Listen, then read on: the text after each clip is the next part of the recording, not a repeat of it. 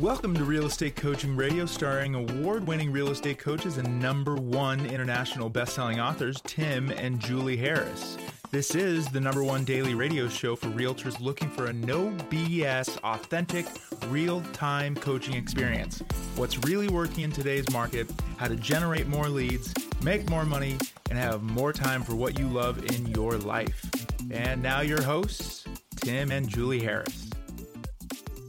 We are back, and today is the big summary of our 2024 real estate predictions. And this is going to be a very well, I think, um, researched list of predictions. And what Julie and I are going to attempt to do as often as we can is we're going to steel man our predictions, which means that we're going to say, you know, we predict this is going to happen, and then we're actually going to tell you why we might be wrong. And the reason that we're doing it that way isn't to create a hedge in case we're wrong about all of our predictions. no.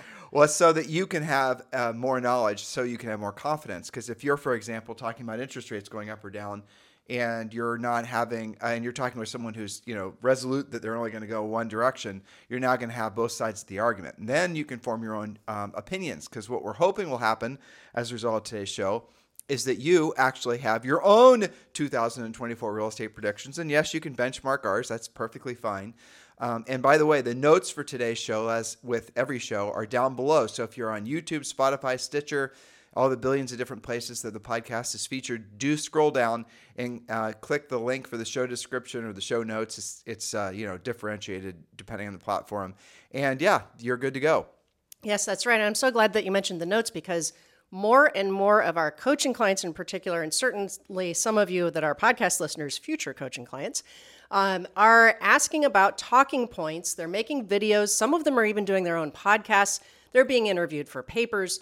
You know, they're writing articles, they're on shows. So you can certainly use the notes for that. And we do like to supply you with lots of talking points. Our job is, in fact, to educate you, motivate you, and get you into action. Because let's be honest, if you don't have this information and if you aren't able to understand both sides of you know all of our predictions, you're going to feel vulnerable. You're going to be more I think it's more likely you're going to be a pessimist or you're going to be living in fear. So this is your fear busting 2024 real estate predictions, and I put as the title, Julie, boom or bust. Well, or bust. I, will I'll bust our own title. It's going to be a boom, but let's talk about that. Starting with point number one. Point number one: prices will continue to rise on average five to six percent nationwide. Now, some of you will experience as much as a 10% increase in price, and some places may be more stagnant. What happens locally will depend on your inventory per zip code, per town, per city, and of course the impact of new construction as well. Rents will increase, and default and distressed real estate really is not going to be an issue. Right. So really, with regards to prices, will continue to rise. The only reason that wouldn't be true is if there was an enormous amount, or an, uh, you know, enormous amount of new inventory coming for sale, or a huge decrease in demand. And neither of those things are going to happen. So that's the flip side. And Julie said, and we're going to talk about this distress thing. We sprinkled that point uh, into some of the other predictions that we have. But there is going to be no increase in defaults or distressed real estate of any kind. It's it's going to remain uh, essentially not even on the radar in most markets. So don't allow anyone to pull you down a rabbit hole thinking that you somehow need to specialize in distressed real estate because that's an exercise in futility in a market where you have enormous amount of demand and not enough supply. And by the way, as Julia about is about to share with you, what do you think happens, listeners, uh, to inventory of homes when the interest rates drop. Julie, prediction number two. All right, speaking of interest rates, mortgage interest rates, point number two, they will continue to trend downward, likely to stabilize in the low to mid 6% range. I had several coaching clients tell me just yesterday that in their markets they're already under 7%. Builders will still offer better interest rates even than that through their in house financing. Not all builders, but certainly the bigger builders are doing this. Assumable mortgages may become more prevalent. I also have coaching clients who are advertising their, their listings that have assumable mortgages. Uh, again, we're already seeing that happen. And of course, five and seven year adjustable rates will become more popular. So, really good news regarding rates. And when do we predict the first Fed rate decrease to happen? Wait for it, wait for it, first quarter of 2024. We think that throughout next year you're going to see a continual uh, decrease of interest rates. Now those are the Fed the Fed rates that don't necessarily correspond to mortgage interest rates but are pretty damn near. So do expect mortgage rates to fall. Obviously all of you who are listening who are lenders, uh, it's going to be a refinance boom for you. Anyone that's purchased in the last 2 years is going to be beating a path to your door. So so get ready.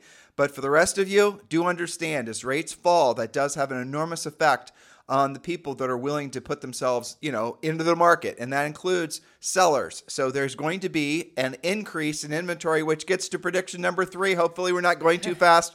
Remember, our points are down below and you can always click and read. And by the way, when you're there, make sure that you join Premier Coaching. It's the next natural step in your real estate career. Now is the perfect time to join Premier Coaching. And when you do, you get the first month's access, which includes a daily semi private coaching call and all the things uh, that are going to really turbocharge your business into 2024 and beyond the number one thing that we want all of you to download the second you join Premier Coaching is the Real Estate Treasure Map. It's your fill in the blank life and business plan. It's something that all of you should be completing if, have, if you haven't completed it already. You can join for free. Just uh, scroll down, click in the show description, uh, and when you're there, obviously, uh, click in. Um, I'm sorry, cut and paste our notes and use them for social and use them for all the other things that Julie suggested. Next point, Julie Harris. Number three, inventory will rise as interest rates fall. And we're already seeing incremental inventory going up, which is unusual for this time of year before it flips over. Most sellers are also buyers. So when there's more choices to move up or down by, they will be more willing to list. So as you see rates come down, you should be seeing more inventory. Now, I, I wanted to add one little minor point to this because I've seen people uh, chatting about it online. There are some people who are kind of trying to create a little freak out about builder inventory increasing. But you have to remember that builders can actually control their own inventory. Most of the, uh, for example, both up and down inventory, one of the reasons why the builders are able to do what they're doing is because they've had land in farm bank all over the country for years.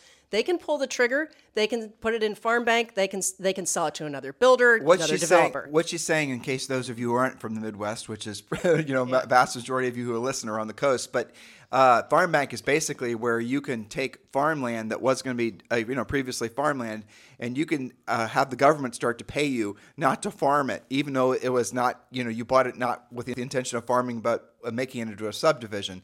But to Julie's point, there they can actually carry land with virtually no cost, and that's a lot of case a lot of times what they're going to do. It's funny, Julie. I was thinking back to um, World War II, actually. Mm-hmm. You know, and I was thinking about all when the soldiers were coming home after World War II, and they started building all those little dinky Sears homes. Oh yeah, those are great. You, you, used to have a house delivered. You'd order from Sears, and you'd have it delivered on uh, the back of a uh, train and then you'd go and pick it up with your buddies, or you'd have all the pieces and parts delivered. It was a semi prefab house, basically. I think one or two of our rentals are Sears houses. Well, Julie, all of Colonial Hills is that way. A lot of Clintonville's yeah. that way. A lot of the United States. And the point I'm trying to make is that you will see a change in the style and the size of homes.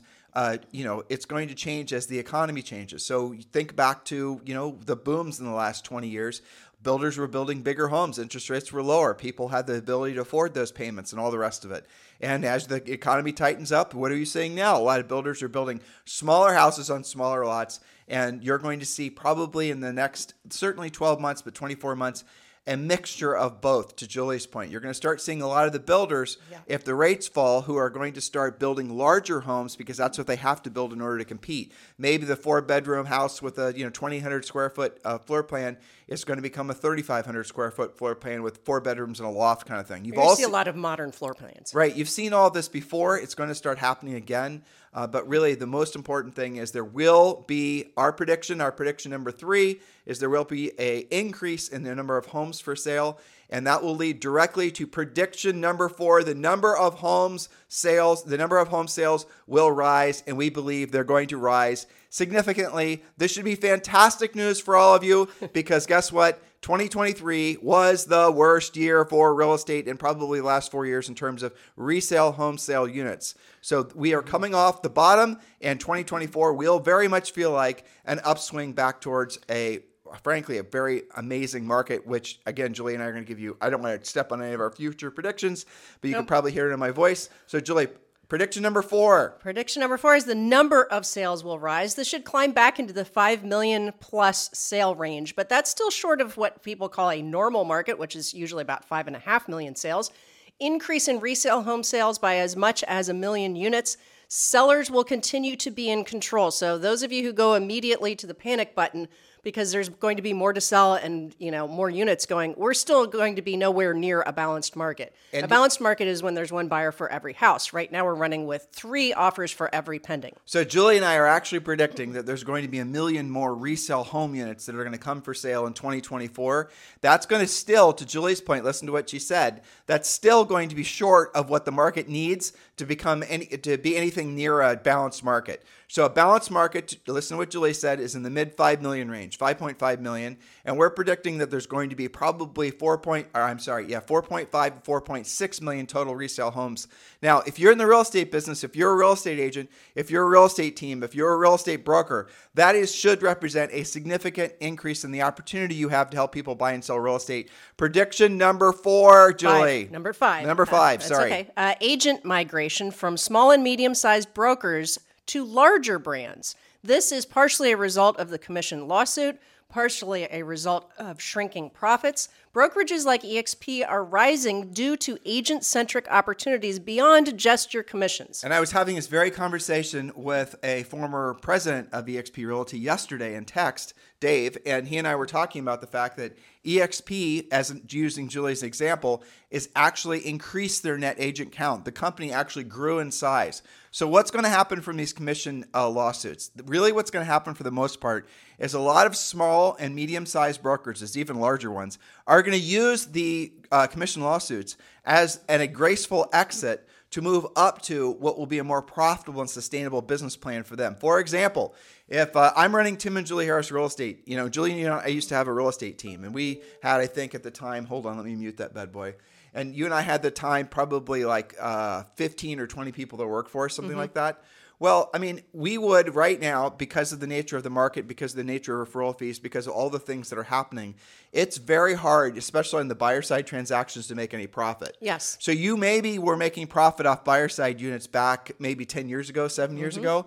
But now, as commissions have fallen and as uh, essentially referral fees have risen, and as agents have become more demanding of what you're going to pay them on the buyer side, you're seeing in many cases these buyer agent uh, based teams that are losing money. And Julie, you had a conversation like this with one of your clients. Yes, actually, with two or three of them that that had been running profits with uh, their buyer sides of their team, not huge profits, but now you know fewer sales and more commission pressure. And we're going to talk specifically about the commission lawsuits in the next point.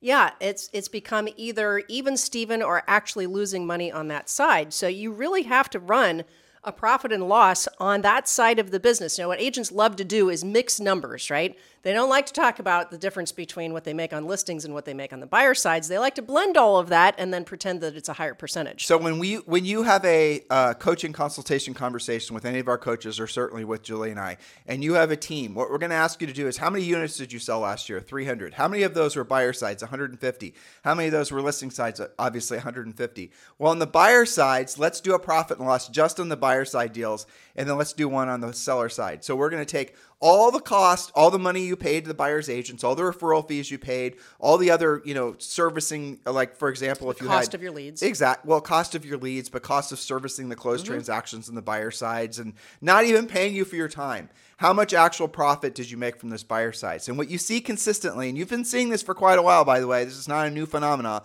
is you're seeing that in many cases those teams make no money on the buyer side transactions. They make the profit on the listing side transactions, and then they use the listing profit, which should go in their pocket as their profit, to actually subsidize the buyer side of the business. In other words, they're taking uh, they're robbing Peter to pay Paul, in essence. That's really what's happening. And so that's the reason a lot of these larger teams are so reliant on ancillary services to basically make any profit transaction fees, mortgage, and title. They've almost given up the ability, the real estate transaction has become the lost leader for them to do, actually make any profit. Now, it's not all of them doing it that way, but a lot of them have done it that way. So we're going to talk about AI in prediction number seven. But really, what Julie and I are, and I think it's a fair prediction based on currently the trajectory of EXP, mm-hmm. is you're going to see a lot of these brokers and these teams are going to want to move over to EXP because they can essentially um, the costs that they have to run their businesses, brokerages, and teams are going to be shared with EXP. So now all of a sudden their profit margins are going to increase.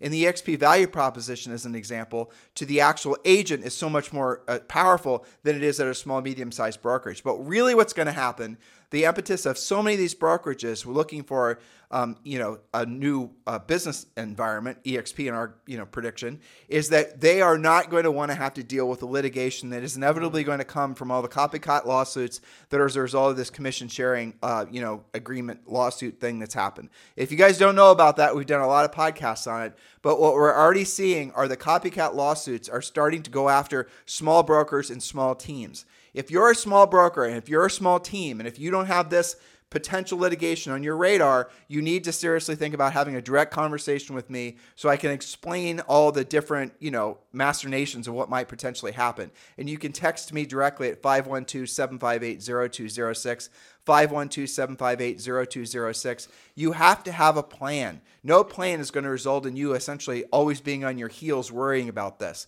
So at least have in your back pocket your plan B and that's what we could have this conversation about. So it's 512 758 0206.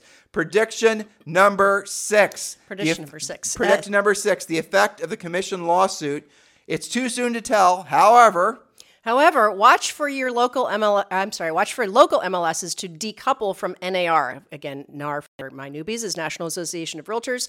Membership to NAR will drop, but that does not mean agents are necessarily quitting real estate just because you're not part of NAR does not mean that you are not selling real estate. So when you hear these talking heads, mostly on YouTube, talking about the drop in the number of realtors they might very well be correct. It makes sense that they are, but that is does not mean it's the drop in the number of licensed agents. So, for example, in California, you can join your MLS and not be a member of National Association of Realtors. When Julie and I were selling real estate, you could not. You had to join your MLS and you had to join National Association of Realtors. You didn't have a choice. At the time, we were with Remax, but I think that was a local MLS policy. Mm-hmm. And your our prediction is you're going to see in very short order, within the next 60 to 90 days there's going to be a change in the rules that you can no longer you no longer have to join NAR to be a member uh, to be obviously an active participant in your local MLS. Now, what will that actually do for NAR? We think yes, it's going to decrease the amount of revenue that they have, but we think it's a great opportunity for NAR to hard reset and completely redo their value proposition because if you have a club where people are paying a decent amount of money to be part of the club, they're going to want to participate. Those are the people that have chosen to use their dollars to participate and maybe have a say in the way the real estate industry works. The people that are being forced to join National Association of Realtors just to participate in MLS, they're the ones that are going to want, they don't see a value in it. They're being forced to use NAR whether that's you know whether they're correct in that assumption or not, I don't really. I mean, Julian, I think NAR has huge a benefit yes. to the real estate industry. But all this aside, the the actual result to NAR will be fewer members. This is our prediction but it will actually create a stronger NAR because those members will be actually actively participating because they'll pay, they'll have chosen to pay to participate. Yes, that's a very good way of explaining that. And another result of the commission lawsuits is the flexibility of buyer side fees may become more normal and less locked in, less of a specific percentage of entitlement to that commission. That's going to be localized, so watch what's happening. And also, some of that's powered by your own brokers. Power of the state and local boards will increase if NAR's influence decreases. We've already seen a little bit of that, and the argument for that is that that's much more localized to you. You probably are more tuned into that than you are on the national basis. So that's all fine. I agree with you that there's certainly value to NAR, and I like that you pointed out, you know, there's going to be headlines about, you know, NAR membership drops by whatever percentage and somebody's going to spin that into a realtor recession or a realtor, well, no, you know. Julie, nobody tracks the yeah. number of licensees in the United States. Exactly, but so, that's the important number. Right? And we did see this morning. We read that the uh, supposedly National Association of Realtors year over year uh, is down by members of what 1.5 1.4 percent. Right. So even if that number drops by a half or even more, there, that doesn't mean the number of licensees are actually going to decrease. Licensees, as in you guys, you know. And so, with that in mind, it, and I don't think we have this as a prediction, but it's fair to say that the number of licensees will actually increase. The number of people getting real estate licenses will increase. The number of people joining National Association of Realtors, assuming our prediction is correct, will decrease. Those are the two trends that we expect to happen. So if you think there's going to be a mass exodus of National Association of Realtors members, there very well could be We're predicting that there will be because of this litigation. But do you will there be a decrease in the number of um, uh, you know actual real estate agents? No way. Why? Because they're going to see that the boom, the new real estate boom, interest rates have uh, you know fallen. They're going to see opportunity. People that are a lot of people get into real estate part time.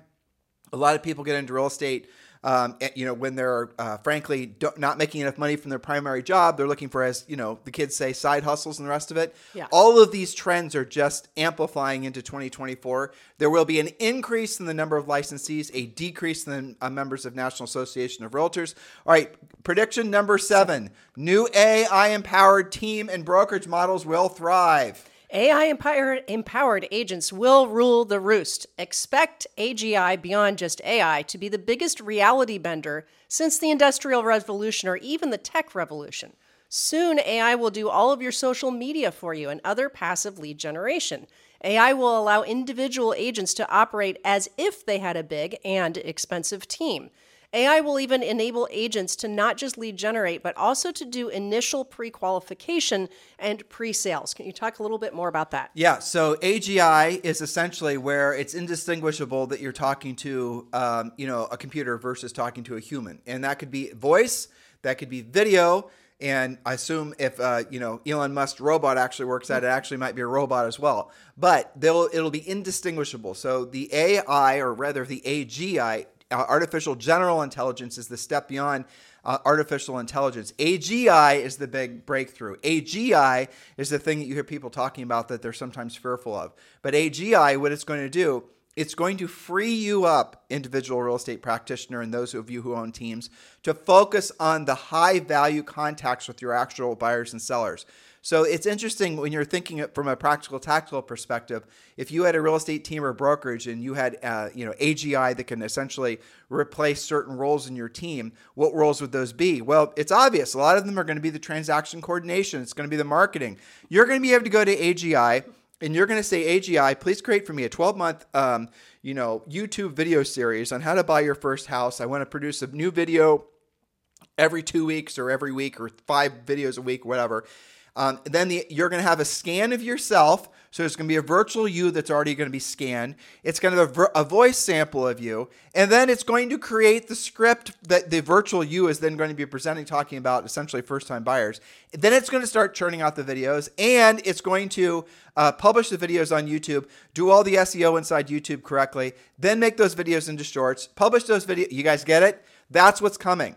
That's going to free up so many of uh, you to focus more on the high value, high, you know, frankly, high skilled activities that are required. How much, how many of you listening right now really enjoy doing all the work that yeah. doesn't result directly in a paycheck? So if you want to know what AGI will replace, it's all the activities other than the actual direct human contact. Because what AGI won't do, and I thought a lot about this point, what AGI won't be able to do is have that nuanced, intuitive uh, human connection. It never will be able to do that. Yeah. Will AGI be able to pre-qualify? It will, but it will never be able to do it as well as a skills uh, real estate agent.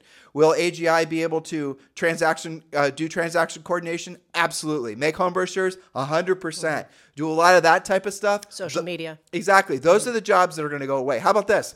A, there are AI, um, you know, not really bots, but let's call them bots. There's AI bots now that can actually be your social manager, media, your social media manager for you, and respond and like and do all the things that a you know normal human would do, so that you can try to get interaction on your social media post if that's important to you. Now, what if you're not that interested in passive lead generation? You want to focus on proactive lead generation. AGI, there's a lot of companies in the real estate fintech space that sell you guys leads, and their leads are supposedly based on some sort of fancy AI algorithm and blah, blah, blah. The truth is, is they're not. They're taking different databases and they're just scrubbing for these certain elements, and then they're, you know, guessing that those are going to be the ones in the case of people selling listing leads. This person's been in their house for seven years, they have this much equity, they they are this age, they're most likely this, that. That's not AI. That's just essentially a a, a, if, if anything, an elaborate spreadsheet. Okay, so what AGI will do is AGI is actually going to be able to pull out data from is this person actually searching online? You know, because when you are using uh, YouTube or you're using Google and you click that I agree, that information is actually tracked, all the searches you're doing. AGI is going to be able to access that. So you're going to be able to get very drilled down, detailed information on not just who's most likely to move, which you guys are now essentially paying for those types of leads. The likely to move leads are mostly a waste of money. You're going to then, you're going, the, the progress of this, the evolution, if you will, when AI and AGI, AI becomes AGI, is it's going to tell you not only is Bob and Susie Smith at this address most likely to move based on the standard parameters, but guess what? They've been on Zillow for the last two months searching, and this is what they're looking for. Or they've been searching for information about how to hire a real estate agent and things like that. You guys get it? That's just a for example. So what's going to happen? You know, the old rule was essentially tech enabled agents are going to replace the agents that aren't tech enabled. But now what's going to happen is AGI is going to be so, dare I say, easy to use that everyone's going to be able to leverage it at levels that, I mean, frankly, we can't even speculate on now. But you should be excited about it. Don't be intimidated about it. If you are, uh, why AGI won't replace you is because it will never be a human. It will never be able to have those direct human con- uh, connections. What people and those are the connections that people will always be willing to pay for. If you're just doing, if you're selling Ginsu knives, um, or you're selling something that's a commodity like that, then yes, you have probably a worry about your career going forward. Well, I think what you're saying is important because one way to look at it, because I'm studying this right along with you, and it's all evolving very quickly, is that that AI or AGI does not have the relationship with, say, your past client that right. you do. It's not with that entity. You're still valuable that way. The other big difference is you were saying before it was uh, tech enabled agents versus non tech enabled agents. Well, a lot of that tech costs something. AI does is not expensive to implement and it's not difficult to learn. So those those of you who are a little bit fearful and kind of trying to marry it in your mind like learning some new app or some new program, it's not like that and it also doesn't cost you anything you like know, that. You and I were consulting with a brokerage and they were asking whether or not they should be creating um, AGI or AI apps and all the rest of it and you and I spent a week or so like researching to see who was actually in the app development space for real mm-hmm. estate. And the answer that I came back with was no, don't waste your money on it. Right. Because if you start investing, uh, developing a specific app to solve a specific perceived problem at your brokerage, it's not going to happen overnight. And the probability of you getting uh, the output of your work being a really great app is about zero because you're competing with companies like Google and you know mm-hmm. OpenAI and all these other entities. So what's going to happen is the Googles and the OpenAIs they're going to create the basic platform where all the other companies are going to start creating let's just call them overlaying or repackaging of it. So if you're uh, contemplating creating a, your own AI app, don't bother because by the time you even find somebody who claims they know what the hell they're doing, you're already going to be able to go on into the open market and find the exact widget that you were hoping to pay to create. So keep that in mind. Things are now happening. The development of AI into AGI, and this is the prediction, is going to make it so that a lot of you who are, um, you know, frankly, have these inefficient, uh, you know, brokerages and, te- brokerages and teams are going to be able to leverage the AGI, spend more time with buyers and sellers, and actually make a hell of a lot more profit. Julie, prediction number eight. Number eight, new construction will continue to be hot. The, it will continue to impact the resale market. You cannot be blinded to new construction. You need to be educating yourself in your own market. And we have done a lot of podcasts on that. Don't expect builders to flood the market. We talked about that earlier. They do control their own inventory. If they were to flood the market, they're going to affect themselves as well. Uh, smaller floor plans, Tim, you talked about that. Um, there's a lot of mid century modern stuff coming back that uh, utilizes space differently. New construction prices have already adjusted down by 5%. Builders are not going to want to do much more of that. And so they're going to control their inventory and make sure, you know, you, we already don't see tons and tons of uh, like spec homes and stuff like that. But get what she's saying. They've lowered their prices because of the fact that they're making smaller houses that cost less money to build. If interest rates fall, um, you know, all the market dynamics are going to, you know, follow the obviously the supply and demand. So just have your mind open to it. The real takeaway from all this, and Julie corrected me on this the other day, is the number of new construction homes in 2023 was about 700,000 that I believe actually closed. Okay, now that was new homes and multifamily, or just new homes? That's just uh, new residential. If you put the multifamily, which tracks everything from two families on up, then it's about a million and a half. All right, now pay attention, listeners. This is important if there were 3.6 million home sales uh, at resale home sales in 2023, which was the worst year in the history of real estate as far as all, all of us are concerned. Except 2009. Exactly, except 2009. and you had 800,000 uh, new, New homes. construction homes. that closed in 2023. You're looking at a total of you do the math in your head, uh, four point uh, six or seven or somewhere, Yeah. right? All right. So if you are now adding what Julie and I predict to be a million more resale homes, and you're adding in the increase, inevitable increase in new construction, you're going to start seeing something happen that many of you have never experienced before, and it's almost going to be overwhelming. You're going to start feeling a surge. You're going to start. You, many of you weren't in the business back in 2009, 2010 when the market started roaring back, but that's what we're expecting to actually have happen in 2024. That's what it's going to feel like. You're going to feel rates uh, decrease. You're going to see this massive pent up demand from people that want to buy homes. Remember, the average age of a first time home buyer now is nearing 40 years old. Near 40 years old, those people wanted to buy homes before, but the market conditions wouldn't allow them to for a variety of reasons. And maybe even socially, they didn't want to buy a house. But that is all of those, uh, you know, market forces are going to uh, boost the housing market. Then you have lowering interest rates, which we predict will start happening in the first quarter.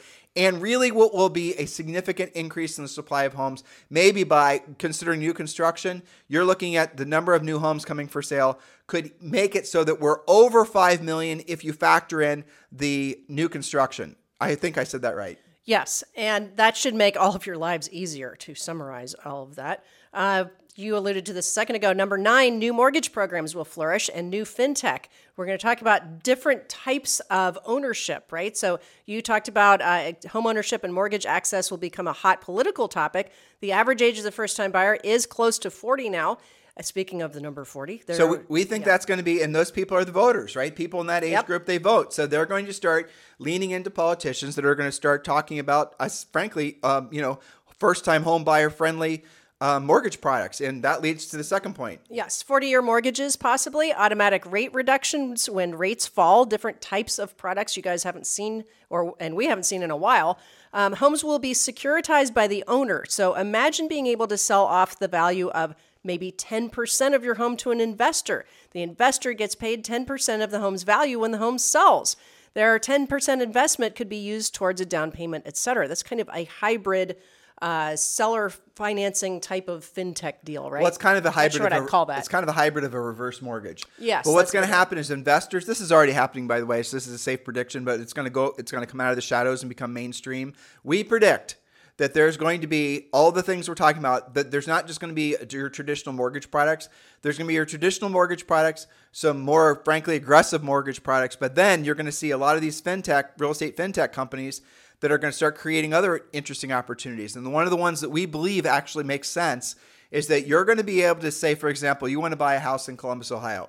And let's say that house costs $425,000, but that house over the last 20 years has shown a very consistent, albeit some years it's single digit and other years it's double digit rate of appreciation. Well, if the if uh, you will then go to an investor and you're saying, I'm wanting to buy 123 Elm Street, it's going to cost $425,000. Um, and you know, I will commit to selling 10% of the future home's value to you above uh, maybe just the equity, maybe just the appreciation. You know, they'll hash it all out. In exchange, I want that 10,000 at close or that 10% at closing of the current. Like if I'm paying 425 for it, um, and your guys are essentially locking into buying future appreciation, that means you're going to have to contribute forty-two thousand dollars or something along those lines. It'll, you know, you guys will understand when I'm I'm sort of guessing at all of this, but you get the idea. And then people will be able to use that investment from this investor pool as uh, aid towards their down payment, and that shouldn't violate, as far as I know, any mortgage rules because you're not. It's the ten percent is not a, um, a second mortgage. Right. I, I You don't have to qualify for That's it. That's right. A lot of this is evolving. None of that is illegal. There's contracts that go with it. I actually had a coaching client last week that was telling me about this buying 10% of equity. They were going together to help a friend of theirs that didn't want to actually sell the house, wasn't ready to sell, but had tons of equity as a way of helping that homeowner get some cash, not have to sell, and really basically be a partner in the ownership of the house. And it's pretty creative. Well, in some we, you only have that happen when there's tons of equity like we have now. Well, look, if someone can get a 30 year, if someone came to us, Julie, and they said, I have, uh, I'm going to buy this new construction home, the builder bought down the rate, it's 4.5%, it's a 30 year fix, and we knew the market, we knew it was a really hot market, and the house costs $700,000, and I need $50,000 to make my down payment. But you, this is the percent of the upside appreciation that you'll get. That's probably a gamble we'd take. Absolutely. I mean, Yeah. look at your example of Columbus just last year. amazingly, it was in the top 20 Yeah. at, at appreciating 12%. So if you the numbers, that is potentially a good investment. And yes, you're speculating, but you can also hold on to it. The, the, the thing that'll be interesting is how and if and how that affects the borrower's, you know, the buyer's qualification for something. Well, they won't. It won't. It, they won't have to pay that money back, so it won't go against their. I wouldn't think. ability. But here's the real question. Again, we're not experts at this, and this is a prediction: is that whether that the investor is going to get the tax benefits of owning a portion of that house in terms of depreciation, right? how that'll be treated. They could very well, and you know, so we'll have to see. But next thing we're predicting along the lines of new mortgage programs is we think Freddie and Fannie. This is very wonkish, but it's interesting. We've been watching this for Mm-hmm. years. You know, it's funny. Some of the first stock Julie and I bought back when we got married in Yep. you know 1991. Um, we I think in 1993 we started buying uh, stock, and some of the first stock we bought was Fannie and Freddie. Yep. Um, now, obviously, Fannie and Freddie are in receivership, but we're predicting that Fannie and Freddie come out of receivership. Now, why is that good for you? Again, more mortgage products. And more specifically, they're going to start buying mortgage backed securities. Right now, what's happening, and this is having an effect on the interest rates, is that the Fed is selling mortgage backed securities, not buying mortgage backed securities. So we, I think uh, Fannie Freddie right now have 130 billion dollars in their savings account. I mean, if there's a company that needs to come out of receivership, there's those two. Uh, so they're going to use. The, we believe that they're going to start uh, buying back. Uh, go, they're going to be out of receivership, and then they're going to start buying mortgage-backed securities. Again, prediction. Don't hold us to it. But then we also believe, because we do know, we're quite certain that interest rates are going to start going down in the first quarter of 2024. That the Federal Reserve will actually have to start. They won't call it quantitative easing. That's for damn sure. Or money printing. No, No. nothing like that. But we do believe that the Federal Reserve will actually start buying mortgage backed securities. And in other words, the interest rates might even fall further than what Julie and I are predicting because there'll be a demand for those mortgage products. You know, essentially, I would argue artificially formed from the government, not from true consumers. Yeah. But here nor there. That's a more of a political statement. And if you really want to know what the underlying uh, thesis is behind our predictions with regards to interest rates, it's an election year. Interest rates almost always go down in an election year. So Julie and I have sort of hedged our um, a lot of our predictions ba- because we studied the history of what has happened in similar uh, housing markets during similar uh, market cycles. Certainly, there's no similar economic cycle, but market cycles. And our last prediction, you guys are going to love this one. Let me read the headline, Julie Harris. Yes, my favorite one. 2024 will be the start. You're all going to love this of the new roaring 20s. 2024 is the start of a new bull run for home sales. You thought the last boom was big. Tim just talked about it a second ago, starting in about 2010 11. Just wait. 2023 was indeed the worst year for total home sales in nearly 40 years, with 2009 being the only one worst because all of those short sale and foreclosure sellers were not buyers. So we were missing the buyer side back then. We don't have that problem now. Homeowners are sitting on trillions of dollars of home equity. There's the number of uh, homes that are owned outright, something like it's 43%. nearly 50%, Yeah, it's yeah. nearly 50%. The amount of equity that humans, that homeowners have in the United States is ridiculous. The uh, essentially the financial benefit of owning a home has never been more validated than in the last 10 years. The amount of net worth that somebody has owning a home is so much uh, more than someone who never that, that rents all their life. Uh, That's been studied actually. I think it's something I believe it's like 28% more. It might even be more than that when you compare somebody who owns a home versus a renter. Right. And yes, there's problems with affordability for first time homebuyers. By the way, there always has been. And It's- there's always been programs for that too. there, it's never right. It's never been easy for a first time homebuyer to buy a home. That's the nature of being a first time homebuyer. You have to save up the money. But now more than ever, I would agree. But you know, we'll see what happens. We'll see what happens with appreciation and the rest of it. But 2024 is the start of a massive boom that's going to last at least a decade. The secondary point is demographics and pent up demand will push home sales, uh, will push home sales up and appreciation. Really, what the the best way of thinking about the future of housing is ask yourself these simple questions: Are there fewer people or more people that want to buy a house? Are there more families being formed or fewer families being formed?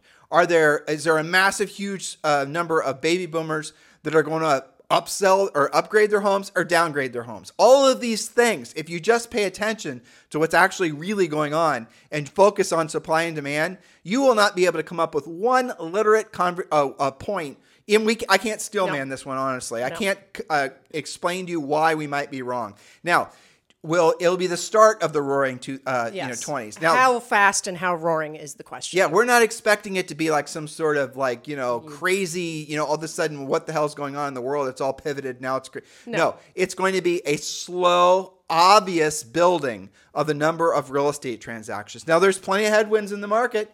There's plenty of headwinds happening with this commission sharing lawsuit. There's plenty of other things that are going to occupy the cerebral, you know, headspace of most people. You cannot allow yourself to be pulled down in these negative vortexes. If you're not being optimistic, especially after listening to today's point, if you're not excited about 2024, here's your prescription. Absolutely positively purge all forms of media immediately because you're allowing yourself being lulled into complacency, which will allow yourself, or unfortunately, will result in you failing. This is going to be the start of the roaring, uh, you know, 2000s or 20s. Not for everyone, but for those who are thinking like that. Because if you believe 2024 is going to be another crappy year, and we had this conversation with someone yesterday, I was just thinking that. Yeah. and I asked him why you think that way, and he had no damn answer. He said because the other pe- people are telling me that.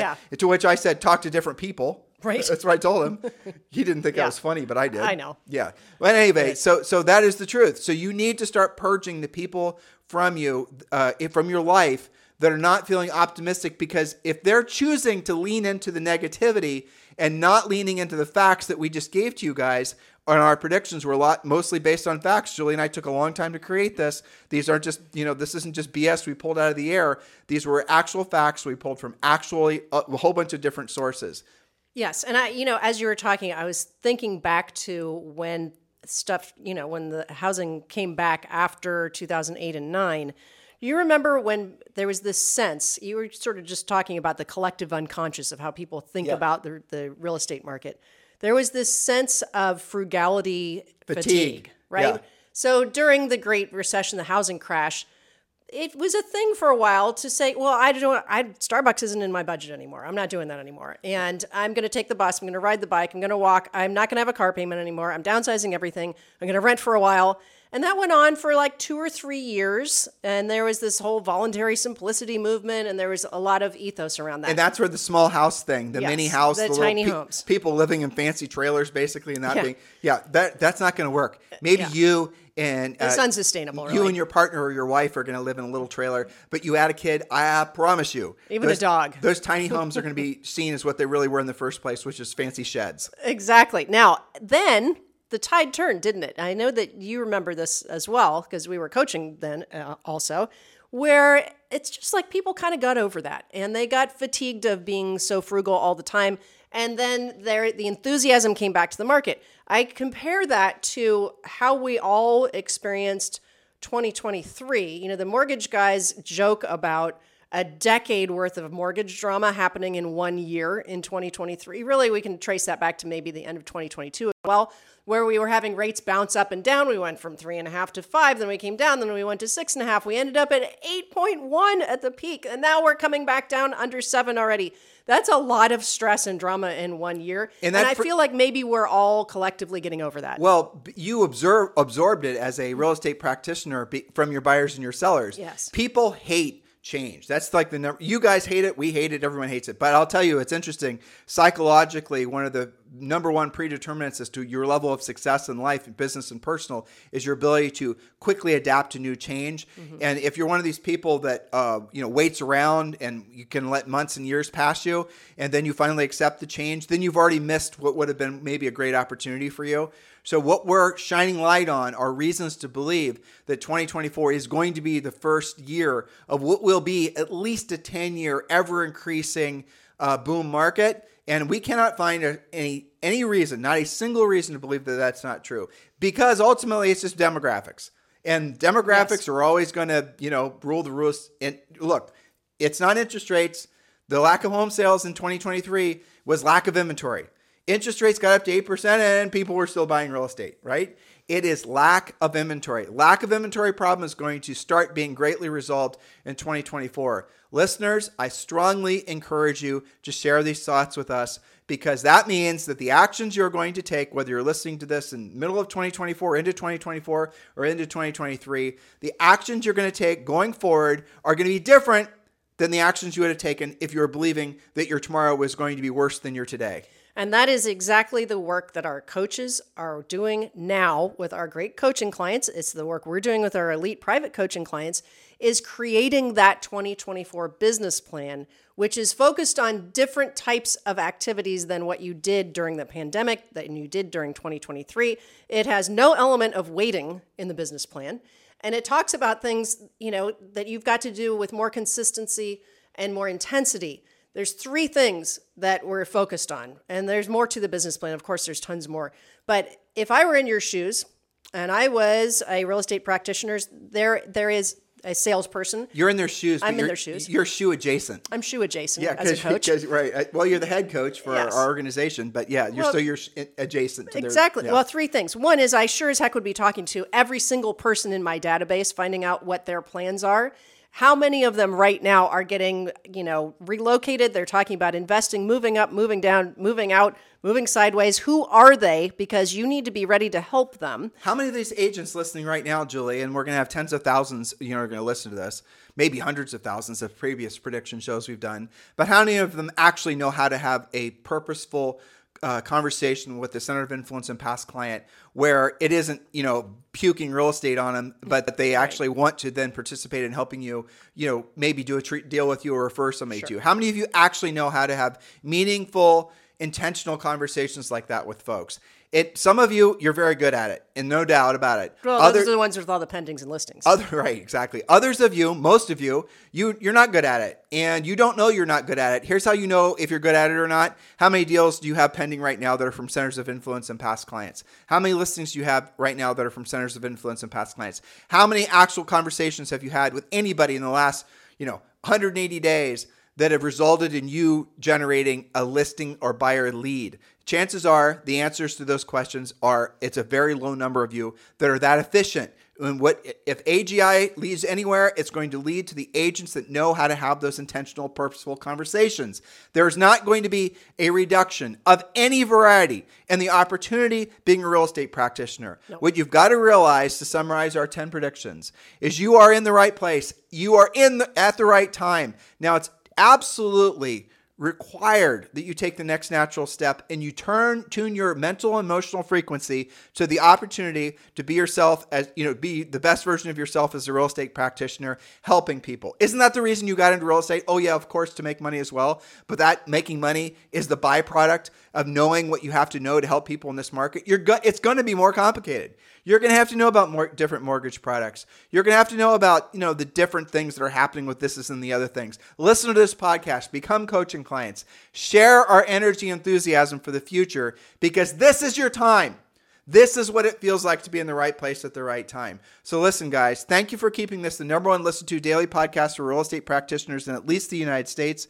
It is truly our pleasure and our honor um, to be your online real estate coaches. Now, please do keep in mind this at the very best is just real estate training. Real estate coaching happens when you join us at Premier Coaching. The link is in the show description, or you can just simply go to premiercoaching.com. Hey, guess what? Let me be the first to wish this uh, to all of you. Happy New Year. Year. And if you're listening to us in 2024 and you're listening to this as a replay, I got another uh, suggestion for you. Are you having a, the best year ever? Is this 2024 working out to be the start of what you know is to be the best year ever? If not, you know what to do. Join Premier Coaching. Let us help you take the right steps so that you can actually feel what it feels like to be in the right place at the right time. In the meantime, have a fantastic day. We'll talk with you on the show tomorrow. This podcast is a part of the C Suite Radio Network. For more top business podcasts, visit c-suiteradio.com.